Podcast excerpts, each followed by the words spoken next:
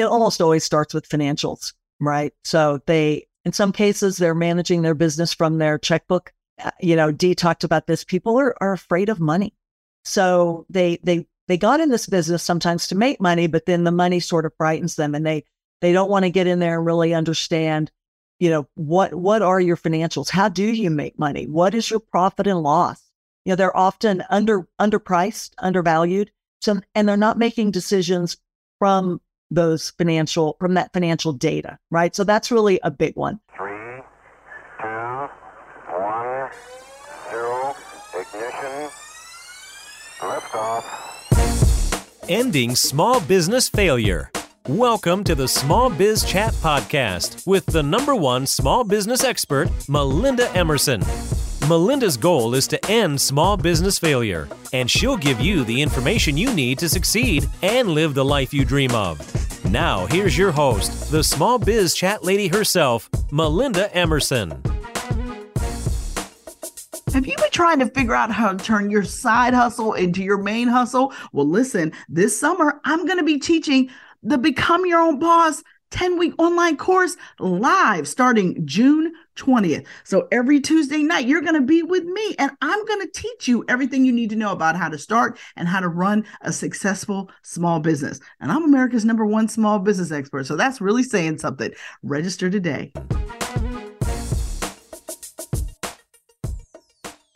Welcome back. I'm Melinda Emerson, the small biz lady, your host. I am so excited to be talking with my next guest. Her name is Michelle Phillips. And Michelle is a veteran entrepreneur, a seasoned business advisor with over 20 years of experience. She knows the excitement and challenges that come with leading a team and business, both large and small. Michelle succeeded in an industry where 80% of businesses fail. Not only did she grow, but successfully exited her company after eight years. She scaled her business to seven figures with 14 to 17% profit year over year. Beyond her experience as an entrepreneur, Michelle also excels in sales and project management. She also excelled in sales and project management in the corporate banking world. For more information about her, she, you can go to cultivateadvisors.com. Michelle, welcome to the Small Biz Chat podcast. My apologies. Hello, Melinda. Thank you for having me. Oh, we're so happy to have you here. You know, and in the interest of full disclosure, I will also say that Michelle is my business coach. So I am a firm believer that every coach needs a coach, but we're going to have a formal conversation about this, right? So, Michelle, tell us, how did you become an entrepreneur? You know, it all started at the tender age of eight when my sister and I set up our first lemonade stand, right? So, and from there, my aunts and uncles always owned restaurants and we worked there. So we were really exposed to that environment. I found though that I was really attracted to the financial world and I ended up actually gravitating into banking, mortgage banking. So I was there for probably almost 20 years. I obviously started very young, Melinda, as you know. And uh, and then I moved all over the country with with I was with Chase at the time. And I enjoyed it, but it was around 2010 and uh, those of you who lived through that time remember it was not really a great time to be in mortgage banking. And it just worked really hard and it was really frustrating. And I thought to myself, you kind of landed in mortgage. Is this really what you want to do? Is this where you want to be? And I realized that, gosh, I, I, it wasn't. I wanted to create something, I wanted to do something different. Now, don't get me wrong, there are lots of times I have really tried to question the, the logic of leaving that cushy lucrative corporate job, but I did. I want I was living in Texas. I wanted to live in San Diego, so I moved and I bought an existing hair salon and day spa. And I realized after doing that, what the reason I bought that is because I was a really good client and I thought that would make me a really good owner. And so your other guests are probably saying, no, Michelle, that doesn't translate. And you know what? It doesn't. So, so I spent the first about 18 months uh, learning all the things that I didn't even know that I didn't know. And in the end, though, we rallied together. I reimagined it, we rebranded it, and I had a business that was really an amazing space for our employees and for our clients. And I was just really super proud of what we built. Wonderful. So you exited your business, then what? Well, you know, I would touch some of what on Barry said. So, you know, you think about exiting your business, and that requires a lot of planning. So it was a good three years before I ever even sold the business that I started thinking about what do I need to do to get there? And in my business in particular, it's a lot of goodwill, right? It's there's not contracts to sell. Um, there's not a lot of recurring revenue. So I had to really focus on getting that revenue as high as I could, getting that profitability up there, and then focus on those intangibles around processes and systems. So that's where my corporate experience really came into play. I used that to to systemize things down to how we set up our relaxation area on holidays, right? We were really super focused about training, onboarding, how things were handled from a customer perspective. And I was able with that to turn that business into an asset that I was able to sell. So then I, I sold that business. I took about six months off. My daughter, ever so conveniently, had a little baby during that time. So I was able to just hang out and play with the precious little baby boy.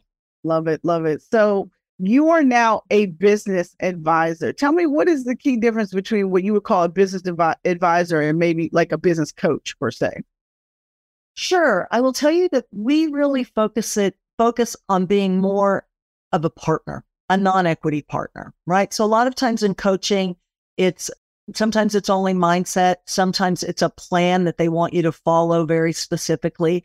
Whereas what we do at Cultivate and what I in particular do is a very tailored advising session. So we get in first with that business owner. Let's talk about what your goals are. Let's get some real clarity around those plans, around that vision.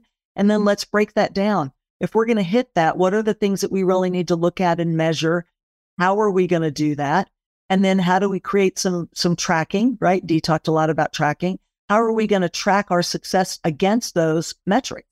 So so that's to me, it is all about that and then that implementation, right? So it's really that getting clear clarity, partnering in terms of what actions do we need to take, and then holding some tension and moving forward on those action items. So what would you say are the three biggest challenges that you see most often with your with your client? It almost always starts with financials, right? So they in some cases they're managing their business from their checkbook. Uh, you know, Dee talked about this. People are, are afraid of money. So they they they got in this business sometimes to make money, but then the money sort of frightens them and they they don't want to get in there and really understand, you know, what what are your financials? How do you make money? What is your profit and loss? You know, they're often under underpriced, undervalued. So and they're not making decisions from those financial from that financial data, right? So that's really a big one. Secondly, they don't have a strong plan, right? So understand the clarity of vision and then what are those top three to five things that you need to do. So if you don't have a top a, a really clear plan you tend to spread yourself too thin and they are kind of so busy working in their business right that they're not focused on the things that they really need to focus on to achieve their goals. And then for the third thing i would say and i, I really thought about this but i think it's a little bit of loneliness. Running a business is hard and people who are not entrepreneurs don't necessarily realize the pressures of that. And so I think when a business owner comes to us, sometimes they are just so relieved and so thankful to be able to talk about what's happening with them and their business in a way where they're they're not judged and they can and they can just have an, a really open honest conversation so what do you think is the true value of a business advisor gosh, we have so much to offer, Melinda. But I, I really think it's back to that being a partner in the business, right? Getting mm-hmm. clarity. I know I've said that a couple times, but so many business owners, when you ask them that question, we do a free advising session. And when I say, where do you mm-hmm. want this business to be? What is it that you're working toward? There's often a really long pause there, right? Where they're really trying to put those thoughts together. So getting that clarity and putting that plan together and then prioritizing it so that you know what you need to do next to implement. And then we provide accountability and we hold tension. And and I also think that we we have tools that have already been used, right? We can really help them uh, focus on whatever their goals are. Is that revenue? Is it profit? Is it work life balance? Is it hiring employees? Is it learning leadership? You know, we provide value in the area that they most need it. Right. So you don't have a, a formulaic kind of, you know, cookie cutter, like every business you come in, you put them through the gauntlet in this way, this way, and this way. You sort of basically you're saying you tailor make it to what they what they need or what they're struggling with. So it, do you feel like a business advisor is really helpful to improve sort of like the financial planning of the business? Absolutely. I think that's one of the first and most critical areas that we focus on for for owners and understanding what that long-term goal is, right? I mean, Barry talked about if you if you want to sell that business or transition it, you've got to be thinking about that from the beginning or at least 3 to 5 years out. So the way we focus on the financials is huge and sometimes it's just some basic education around helping business owners get comfortable with that. Yeah, I mean, I think it's, it's um, finances is hard.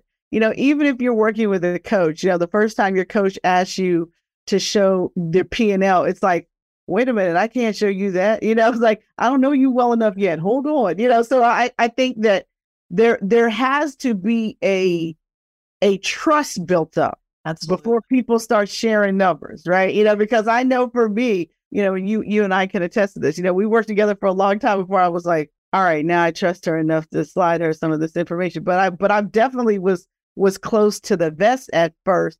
And and often too, because I think it might be because there might be some shame involved in not being super on top of stuff, right? Not being on top of accounts receivable or accounts payable or or sales pipeline. I mean, because because because once you start working on financials, the next thing you go to is sales process, right? You know, so I think that these things like, you know, once somebody starts pointing out the big old gaps in your business, that doesn't feel too good, right? It's so true. And we really try to remind business owners that they, you know, their zone of genius may not have been this financial area, and that's okay. That's why you get an advisor or someone to help you, right? I can't do the whatever that they do, but this is the skill that I can bring them to help them. And so there sometimes is that shame or that uncertainty or gosh, I don't even know. I just picked this number, right? Sometimes when you ask people how they came with their pricing. So um, helping them, helping them understand that it's that's okay. It's okay to start that way. It's not okay to end that way, right? Let's let's, let's learn it. Yeah. Yeah. No, no, I I hear you talking. I I can still hear you talking, right? So um, so so I'm going to turn the tables on you a little bit and be like, if I needed to hire a business advisor, what are some of the qualities that I should look for? Because I think part of what my concern is about this is somehow during the pandemic, everybody became a business coach. Did you notice that? Like, he really did. All these, all these people all over Instagram and YouTube, everybody is a coach now. And I'm like, you've been in business for two minutes and have never paid payroll. Who are you coaching? Right? But, but that's just me. But I, I mean, but I want to know if if I'm considering, you know, taking this step, making this investment because it's a significant, you know, it's a five figure, six figure investment sometimes. What what kinds of things should I be looking for? Well, you you nailed the first one, right? I really think you should work with somebody that has entrepreneurial experience. So I think that that's just critical. If they haven't run their own business, how are they going to help you and, and understand you? So so I'm a little biased, but that is one of the very first things.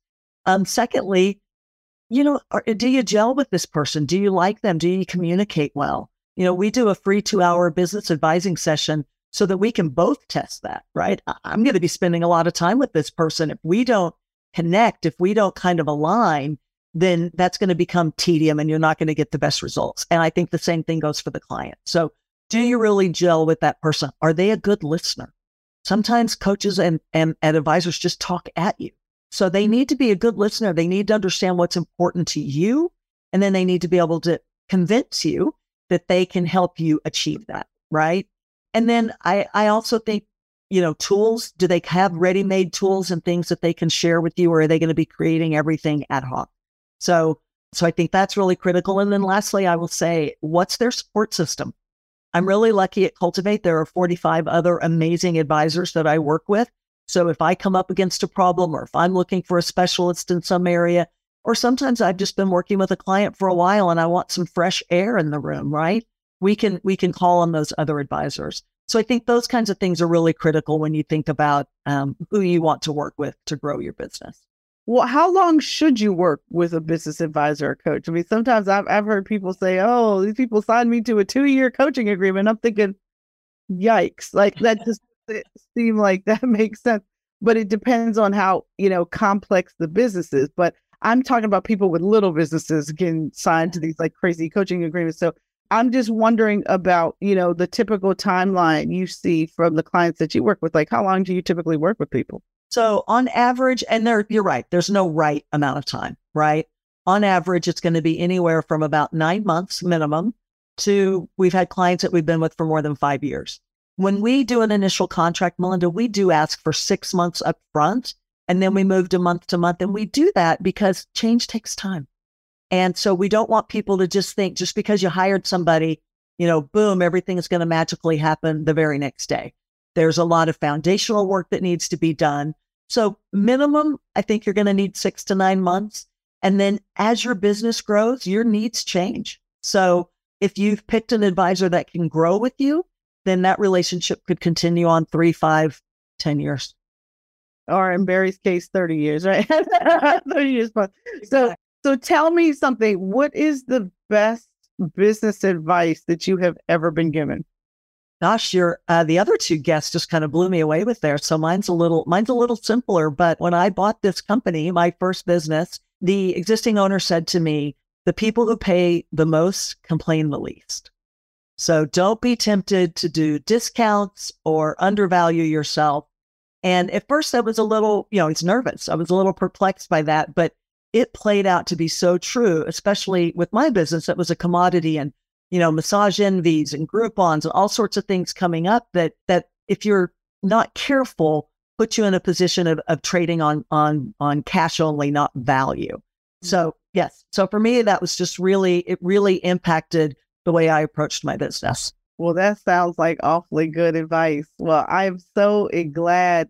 Now, the mission of the Small Biz Chat podcast is to end small business failure. And I will leave you with this you never lose in business, either you win or you learn. God bless everybody. Thank you. Have you been trying to figure out how to turn your side hustle into your main hustle? Well, listen, this summer I'm going to be teaching the Become Your Own Boss 10 week online course live starting June 20th. So every Tuesday night, you're going to be with me and I'm going to teach you everything you need to know about how to start and how to run a successful small business. And I'm America's number one small business expert. So that's really saying something. Register today.